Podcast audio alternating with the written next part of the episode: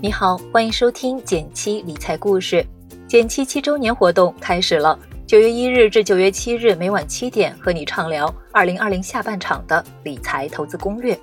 公众号搜索“减七独裁，关注后回复“电台”知晓直播安排，再送你一份上万人点赞的理财工具包。上周给大家分享了一些关于网上买保险的小知识。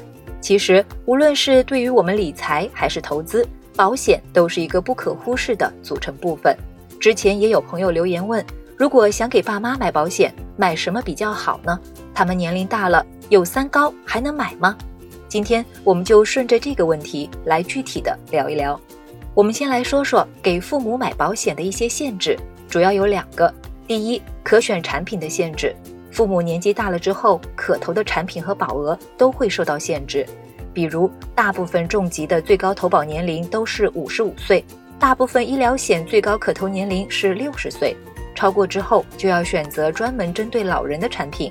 除了这些硬性限制，父母年纪大了之后，身体多少会有些异常，很多时候没法顺利通过产品的健康告知，也影响了产品的选择。第二，预算限制。父母年纪变大之后，保费也会水涨船高，一些产品甚至可能出现保费倒挂的情况，也就是说交的总保费高于保额。这个时候投还是不投，投什么就需要我们精打细算了。所以我们要先了解清楚父母的年纪和身体能买什么产品，最高能买多少保额，预算是否能够承受。如果预算足够，也建议给爸妈的配置一步到位。毕竟之后补充难度更大，有了这个基础的认知，咱们再来看看爸妈的保障怎么配。这里我给大家的建议是，把给爸妈的保障规划分为三层。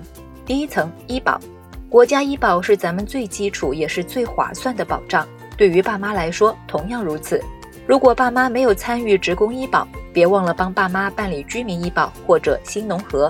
具体办理方法可以拨打幺二三三三。向当地社保局咨询一下。第二层商业保险，关于商业保险的配置，我有这么几个建议：意外险方面建议都配置，因为意外险价格不贵，而且不太会受健康状况影响，所以给父母配置一份也很有必要。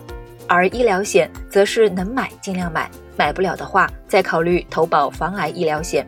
医疗险是用于报销大额医药费的保障。对投保人的身体健康条件要求往往比较高，如果因为身体原因无法投保，可以退而求其次，选择防癌医疗险，也就是只报销癌症相关医药费的医疗险。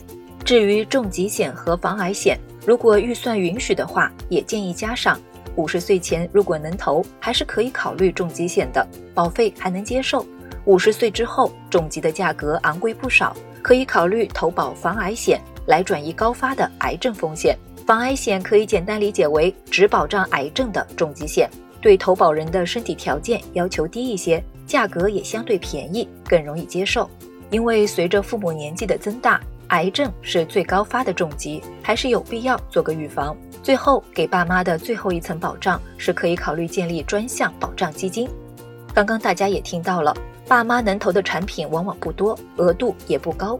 所以，除了配置基础的保障外，我还建议你通过储蓄理财、建立专项基金的方式，为爸妈未来的医疗开支做好准备。